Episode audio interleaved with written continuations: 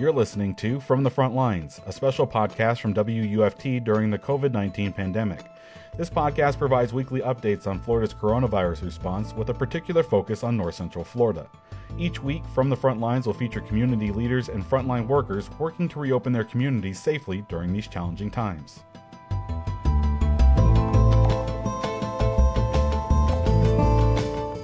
Hello, I'm your host Ryan Vasquez, and this is From the Front Lines. With the 4th of July holiday this weekend, the expectations for many Floridians under normal circumstances would be fireworks displays, barbecues, and trips to the beach. But amidst the pandemic, those fireworks displays have been canceled, and some counties have decided to close their beaches out of precaution.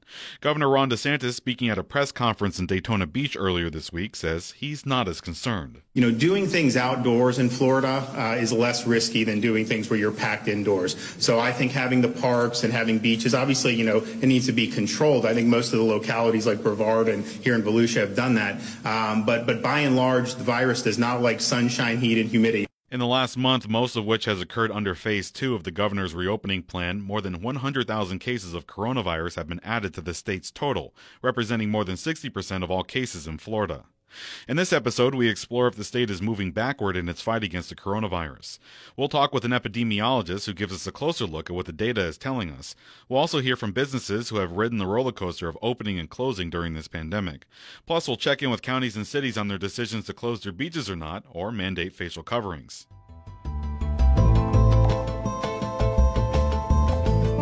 Numbers. We've been hearing a lot of numbers throughout this pandemic the number of cases, the number of deaths, the number of hospitalizations, and it goes on and on. And those numbers come from mounds of data compiled by health officials and hospitals. State policymakers tout they are making data driven decisions, but what happens if the data itself is faulty? Gabriella Paul speaks with an epidemiologist to find out. Over the past two weeks, new cases in Florida have climbed to eclipse all time records, making state and national headlines. California, Texas, and Florida are in crisis. More than 6,500 new cases of COVID 19 in the past 24 Governor hours. DeSantis is now recognizing that community spread is a real problem here in Florida. I spoke with infectious disease epidemiologist Dr. Mary Jo Trepka at Florida International University to ask her exactly what we should make of all this. In the past, Trepka has worked with the Epidemic Intelligence Service of the CDC, and since March, she's worked alongside a team of researchers to track the virus, particularly in South Florida. It's frustrating because there's so much information and it's coming out not just once a day, it's coming out throughout the day, right? It's just an awful lot of information. The Florida Department of Health has attempted to track the novel coronavirus from the first known positive case on March 1st to the present day in a COVID tracking dashboard that can be found on its website. In many ways, though, Trepka said the raw data reported here are both too much and not enough. Here's how she broke down two of the main metrics the FDOH tracks new case counts and positivity rate. So the number of positive COVID 19 tests tells us how many people are being diagnosed with COVID 19 um, which is very important to know. Um, but it's also a function of testing. So back in April, uh, it's not, we didn't see quite as many cases as we do right now, but the people who were tested in, in April were primarily people in the hospital and people were very sick. So it's not, if you just look at the number of positive COVID 19 tests, what you see between April and June, it's not completely comparable because of the different testing patterns, because testing is more widely available right now. But if we go down to the proportion of tests that are positive, we get over that problem because we're um, looking at the number positive divided by the number of people tested. When we do that, um, we see that uh, we are not quite where we were in the beginning of April in terms of the proportion of positives, but we're getting very close to being where we were. That's not the conclusion Governor Ron DeSantis came to in his coronavirus briefing last Friday on June 26th, the same day he quietly ordered the Department of Business and Professional Regulation to ban bars from serving alcoholic beverages on site. What we're seeing, uh, you know, today, obviously a lot of news saying a huge number of quote cases. Um, really, nothing has changed in the past week in terms of we had a big test dump. We've been testing 10 to 15 percent have been testing positive uh, for really the last week. That's a huge change from where we were um, at the beginning of June when we were basically three or four percent in terms of the positivity statewide. So, what should Floridians make of all the mixed messaging? Dr. Trepka brought me through a few of the golden rules when extrapolating any data set, and how the health department's coronavirus tracking dashboard breaks them all, out of mere necessity. The first being the data is messy. The public health system routinely uh, collects data on, on cases of different infectious diseases and reports them and monitors them, right? And generally reports them out to the public once a year. So that would be several uh, weeks after the close of a calendar year.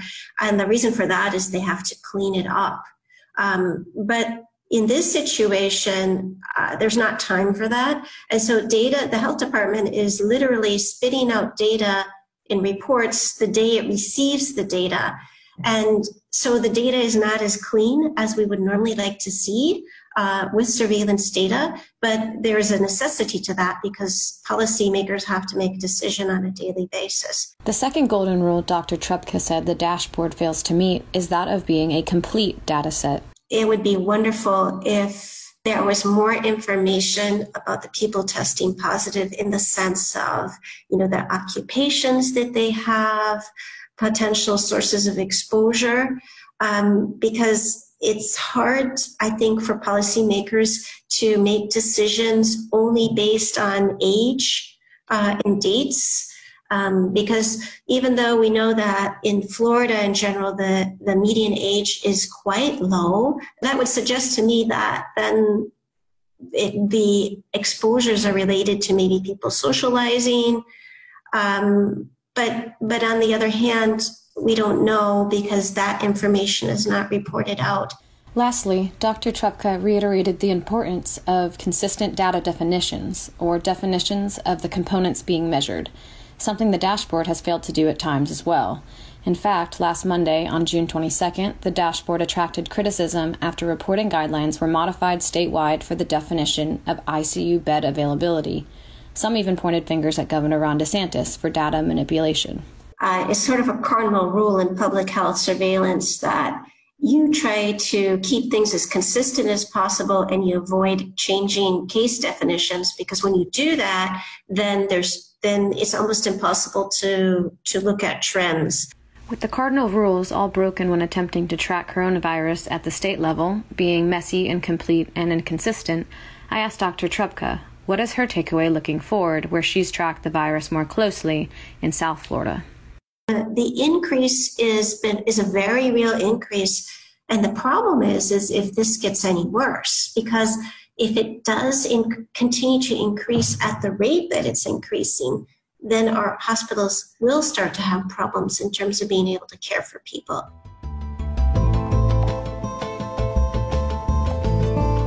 With the number of cases of COVID 19 continuing to rise, that trend has also lowered the average age of infection. Cameron Lund spoke with adults aged 22 to 28 to see how they are coping with being something they never thought they would be during this pandemic at risk. Alachua County finds itself in a different position compared to the rest of the state. As of June 29th, the average age of infection in the county is 29 years old, far below the state average of 40. Paul Myers, administrator of the Alachua County Department of Health, addressed the occurrence in a county commission meeting just over a week ago. The median age of cases has gone from somewhere in the mid 50s down to the low 40s. And so what's happening in Alachua County is really reflective of what's happening all the way from Escambia down to Monroe County.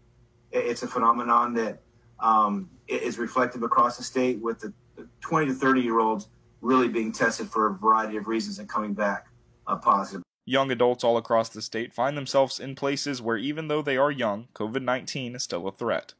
Kashawn McCallum is a 23 year old direct care aide at Northeast Florida State Hospital in Macclenny. He has diabetes, which makes him at risk, but he feels that his job takes proper precautions. At my job, everybody comes into the facility and you're immediately wearing a mask, and, you know, we follow the proper precautions, and nobody at my job has, you know, positive for a test so far as far as our residents or staff members. Even though he fears for himself being immunocompromised, he is most concerned about his older parents who he still lives with. I stay with my parents, and my parents are a lot older, and I worry that I'm going to get it or carry some of the symptoms from it and give it to them and not know it, and then they get sick, and being that they're older, they may not overcome it.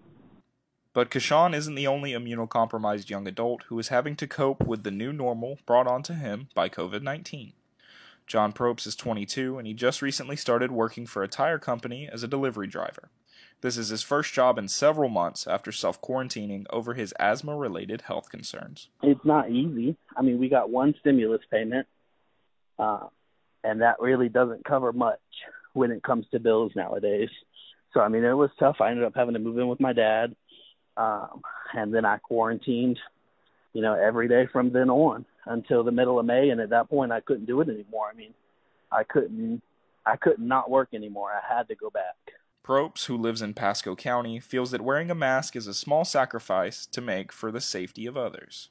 A lot of people aren't happy with it because uh, they think it infringes on some sort of right that they have to not have to protect everyone. I mean, I don't mind. It's kind of a, a little tiny sacrifice to wear a mask somewhere. You know, when we're talking about thousands of people dying and then, you know, the number is rising every single day. Diana Bermudez is a 28 year old graphic designer for the University of Florida. She hasn't personally been infected, but she has had a friend around her age whose life is now forever changed by the coronavirus. I think at the beginning of this pandemic that the warning that this was going to affect disproportionately people with the age over 60 kind of gave people my age a false sense of like, oh, this isn't going to affect us. And if it does affect us, it's not going to be that big a deal. And that's clearly not the case. I have a friend who got COVID 19 and she got it and now she's dealing with like lasting kidney issues because of it. So clearly it is affecting us. Social distancing has been quite easy for her, and she even finds herself socially engaging more than she was before the quarantine. Honestly, I have never been busier, which is shocking. I joined a Harry Potter and the Sacred Text group, which is a podcast that does every Mondays. Um, I do a D&D. I'm in a D&D campaign with a bunch of friends at Dungeons and Dragons. Um, and just through like that alone, that's like two or three times a week, is I've never been busier. It seems that unlike much of the stereotypes and assumptions about young adults, some are putting their health and the health of others over the temporary pleasures of personal engagement and entertainment. Brief moments that can now be the difference between life and death.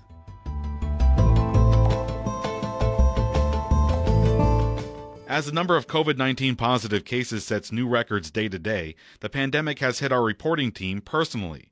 Josh Williams is quarantined in South Florida, staying with immediate family after half a dozen extended family members tested positive following a Father's Day lunch. He explains what it's like when the virus hits home. It was your typical family visit. I drove from Gainesville to Delray Beach near West Palm to visit my sister Michaela, my mother Elisa, and my mother's girlfriend, Luann, who is like a second mother to me. My boyfriend stayed home because we were trying to reduce the number of people around Luann who is now battling cancer for a third time. The first day was great, and then came day two. My grandfather, Nana, and aunt were all suddenly sick, coughing, fevers, headaches, weakness. The list goes on. It was so abnormal. My aunt never gets headaches, and my grandfather can't remember the last time that he had a fever. Something was wrong. And then my grandparents got worse. After hours of convincing, they finally called 911. They barely even remember the trip to the hospital because of the delirium.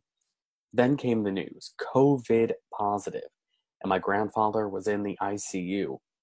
Less than 24 hours later, my aunt would also test positive. So then the big question where did this all begin? It was something so simple a Father's Day lunch at my aunt's house. Around a dozen people got together, catching up, sharing stories, and doing their best to social distance, and that includes my mother and sister. But even with precautions, that wasn't enough. You never think it's going to happen to you, and then it does. It's scary. Even my sister admits it. I think I've just been more confused than anything because we don't know if we really have it. And I think the fact that we've had to self quarantine, it's really just put it into reality that this is affecting us. And even if we don't have any symptoms, there is a big possibility that we could still have this and not know about it. And I think that's the scariest part of it all. The story doesn't end there. Within a few days after the positive test, three more people in my family, my uncle and both of his parents, became symptomatic, all with the same signature coughing, fevers, headaches. Then there's the worry about my two cousins one of which is just four years old. You know, it's not real until it hits home. I think once it really hits you individually, you'll never really understand what it's like. Um, I never understood all the precautions that you had to take. I wasn't really that careful, and now that it's actually hit us, it's it's really scary. In the course of a week, I've watched my mother spend countless hours on the phone, speaking to nurses, updating family members. Probably the scariest of all, she's trying to figure out if my grandfather has a living will and a burial plot. My Nana has since gone home and is running a high fever in bed. Meanwhile, my aunt feels guilty having arranged the Father's Day lunch. So now what? What's next? I decided to call up family friends, medical professionals, to talk to them. That includes Dr. Waden Everett Emery III. I asked him point blank, as a state, what did Florida do wrong to now see this spike again? I'm not sure that we did anything wrong. Originally, we quarantined everyone to prevent a run on hospitals and hospital equipment, specifically ventilators. None of us professionals ever believed that it would decrease the total number of COVID 19 patients um, by quarantine. All we would do is, as everyone has said, flatten the curve out. And if you know anything about mathematics, the area under the curve is essentially going to be the same, it's just spread out over time. But beyond just the here and now, Dr. Emery worries about the long term implications of COVID, including what it could mean for my family. I'm a neurologist, and I'm concerned about the long term sequelae of neurologic disease with reference to this pandemic. We have another example, the pandemic of 1918, in which following that pandemic, there was an outbreak of Parkinsonism, which spread worldwide. And I'm concerned that there may be similar sequelae to this virus. For now, I'm stuck in South Florida, quarantining with my immediate family. I was supposed to return to Gainesville days ago, but I'm now nervously awaiting test results to see if I have it.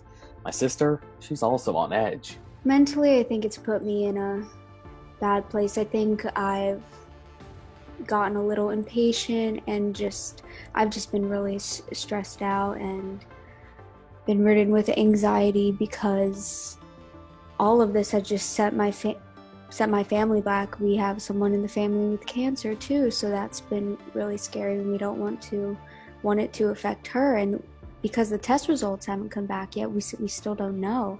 And you know, every time I get a tickle or clear my throat, I wonder, is this it?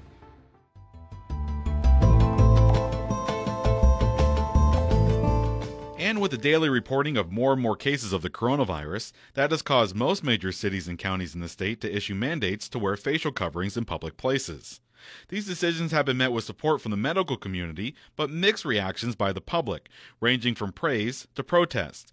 Melissa Fato explores some of those reactions and why face coverings are important in reducing the transmission of the virus. Florida's COVID 19 cases skyrocketed in June, and as we enter July, at least 17 counties and several more cities are issuing requirements regarding face coverings in public places. Dr. Cindy Prins, an associate professor of epidemiology at the University of Florida, says that there's a difference between adopting an order and following an order effectively, but it's a good start. The first step in adopting the mandate is really important. We know that masks are going to be um, effective in, in reducing transmission of COVID 19. They need to be worn properly. So they need to be worn both over the nose and mouth. Um, we need people to wear them consistently. But wearing a mask is just part of what she calls a preventative bundle. So the idea is not to just wear a mask and you know go do any activity and go be with anyone for any period of time the mask is going to help protect you but you maintain that physical distancing from people you cut down the amount of time of exposure. Especially, she says, because we now know that many people infected don't show symptoms. And not only that, but those people without symptoms can transmit COVID 19. And so when you take that into account, um, having everyone wear a mask becomes that much more critical. She says that the public guidance on face coverings hasn't always been consistent. But I think, you know, we're at a point where we will be solidly and consistently telling people the best way to protect yourselves and others is to wear a mask. Indeed, having followed such advice, many leaders in larger counties are now requiring face coverings. In Jacksonville, Mayor Lenny Curry signed an executive order earlier this week mandating people wear face coverings indoors in public places when physical distancing isn't possible. This comes ahead of the Republican National Convention in August. Mayor Jerry Demings of Orange County also signed an executive order requiring face coverings in similar circumstances earlier this June. Neither representatives from the city of Jacksonville or Orange County were available for comment. A smaller city, Key West, also voted to mandate wearing a face covering when inside a business. Commissioner Sam Kaufman noted visitors as one reason for the mandate. Unfortunately, we have some tourists who are coming to Key West and disrespecting our community, disrespecting our rules, failing to pay attention to what is really needed to help reduce the spread. If a business is caught twice in noncompliance, Mayor Teri Johnston will have them shut down for 24 hours. Anytime you're up and moving around through a population where you can't social distance, you have to have a mask on. It's really simple. Seminole County has a population of over 400,000 people and over 2,800 documented cases of COVID 19. Emergency Manager Alan Harris signed the executive order, which went into effect July 1st. Like orders in other counties, this one includes several exceptions. For example, children under the age of two, people exercising, and people who are deaf or hard of hearing who rely on lip reading. In terms of enforcement, Harris likens the situation to a mandatory evacuation order during a hurricane. We do not go house to house knocking on doors and telling people, you got to leave the house right now and drag them out. We don't do that. Uh, and we're not going to do that in this case. We're not going to tackle someone and throw a face mask on them. We're simply saying, for public safety's sake, that it is best for public safety to wear facial masks and coverings. That's for individuals. But for businesses, however, if a business is just non compliant, we will absolutely not do this. Uh, then we would interact with whatever agency uh, would, would normally uh, interact in that case. In advance of the order going into effect, the county provided face coverings for small businesses who needed them. Uh, we want to make this as easy as possible. He says the response by the residents of Seminole County has been polarized. A lady crying on the phone thanking me so uh, because she's been so afraid to leave, and now she thinks that this is going to be a little bit better, that she maybe can get out and uh, and go shopping and stuff like that. And uh, she's looking forward to that. And then there's the people that, you know, call. And I, I think I've been called every name uh, possible today. Harris says to those against wearing a face covering that the order is essentially voluntary. But that didn't stop around 80 people from attending an anti mask demonstration in Sanford's Magnolia Square the day after we spoke. On the other hand, Harris says the advice from the county's medical community has been unanimous wear a mask. All of them, every single one has said this is the way we stop the spread. Every single one, none of them have conflicted. Uh, so I'm going to go with that.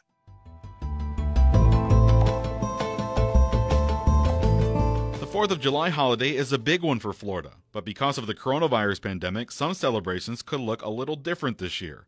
Several South Florida counties have closed their beaches for the weekend to help stop the spread of the virus. Anthony Montalto tells us more. We're usually 100% sold out at a very nice average daily rate now I don't have one person arriving on Friday until I lower the rate to below what I think is acceptable to even be in business. That's Courtney Dunlop. She's the general manager of the St. Maurice Beach Inn, located right on the Hollywood Beach Broadwalk in Broward County. Usually, she's at 100% capacity for the 4th of July holiday, but this year, Hollywood Beach is closed, along with every other beach in Broward, Miami Dade, Palm Beach, and Monroe counties. I had expected it to come. I mean, I couldn't even believe that they had reopened for Memorial Day weekend. You know, after being locked up for so long, it's a little bit of a shock to me that they opened the the beaches the weekend before or of Memorial Day. Broward opened its beaches a little over a month ago, and Dade shortly followed. But as daily numbers of confirmed cases continue to rise in Florida, South Florida counties are determined to stop the spread somehow. Broward held a press conference earlier this week outlining the closures. We've seen the large increase in the number of positive tests over the past week. It is alarming, and we have to do everything we can to protect ourselves and our community and our economy. That's Broward County Mayor Dale Holness. We want people to come and enjoy these beaches, enjoy your restaurants, stay in our hotels. But at this point in time, because of the increases that we've seen in the number of positive tests in Broward County, we cannot allow that to happen this 4th of July weekend. Holness explained Miami Dade County had already announced beach closures, as well as Palm Beach County. He says officials worried about what might happen if Broward kept beaches open. We know that if we stay open, we'll have a crowd here. And that would lead to further spread of the COVID 19 disease, which is a serious pandemic upon this world. But while Broward and other South Florida counties are roping off the sand and surf this weekend, Citrus County in Central Florida is keeping its beaches open. County Commission Chair Brian Coleman says the county has been following Governor Ron DeSantis' orders throughout the pandemic. All along, we've been following the uh, governor's orders, and we have not put on any further restrictions or more or less restrictions than were imposed by the governor's directives and, and orders. He says keeping the county's beaches open is about keeping things consistent for Citrus County residents. Back when it first started, I think St. Pete, Tampa, Clearwater area, each jurisdiction had some different guidelines, and it was very confusing. So we pretty much looking at what the governor order says and are following that, so there is no confusing with our citizens. But Coleman says even though beaches are staying open, the commission is worried about another spike in cases. He says Citrus has seen more cases over the past few weeks and that the county is doing everything it can to stop the spread. I am constantly in communications with all our constitutional officers and our medical staff in both hospitals and our county health administrator. So we are having these conversations and it is ongoing. Pretty much a couple of times a week we have these meetings. Back in South Florida, most beach closures start today and some end Monday. But Monroe County is keeping its beaches closed until Tuesday. Officials are also asking people wishing to watch fireworks displays to keep their distancing or even stay in their cars. More details on that can be found on each county's website. And as for Dunlop, she says most of her reservations for this weekend have been canceled. Although the Hollywood Beach Broadwalk is staying open, along with most of its restaurants and shops. Any advanced reservations that I had on the books for this holiday weekend, pretty much 95% of those travelers have canceled. But there's a bit of hope. She says some people who canceled their stays this weekend plan to come next weekend instead this weekend is just about the beach being closed. I, a lot of people that have reservations for the holiday weekend have switched it to the following um, weekend.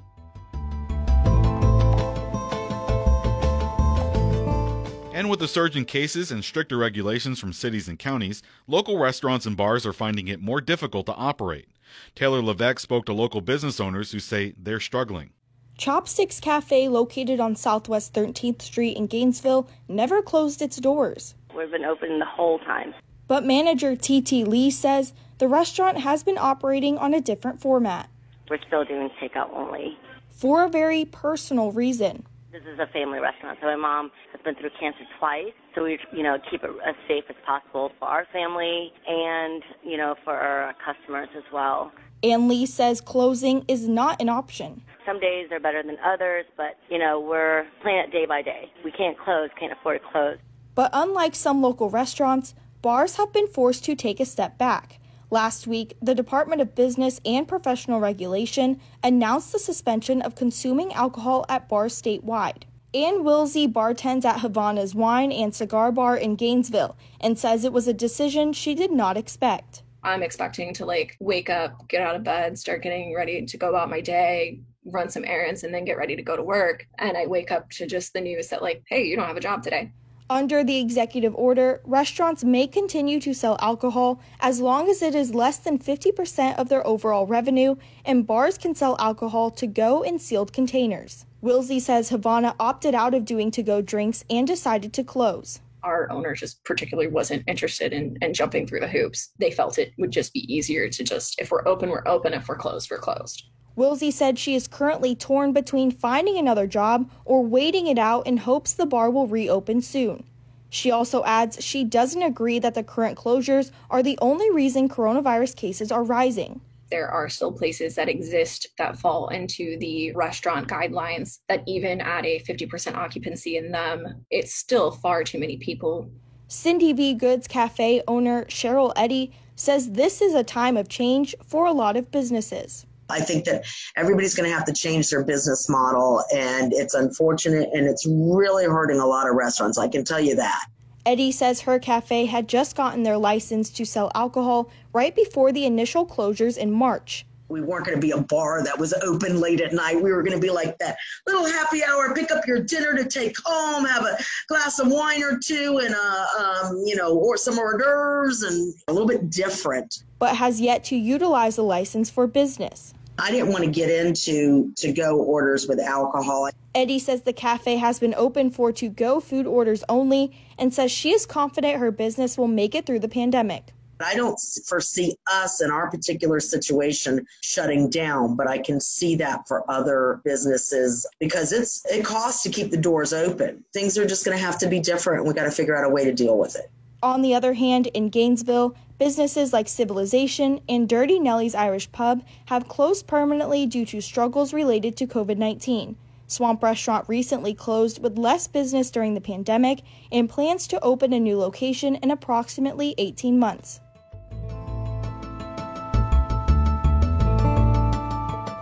From the Front Lines is a production of the Innovation News Center at the College of Journalism and Communications at the University of Florida.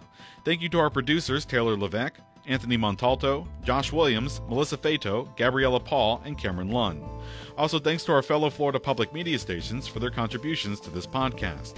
And a special thank you to Matt Abramson and Craig Lee for their work behind the scenes. We'd love to hear from you, so if you have a story to share with From the Front Lines, please contact WUFT on Facebook or Twitter or send an email to news at WUFT.org. That's news at WUFT.org. Join us next Friday for another edition of From the Front Lines. I'm your host, Ryan Vasquez, and of course, thanks for listening.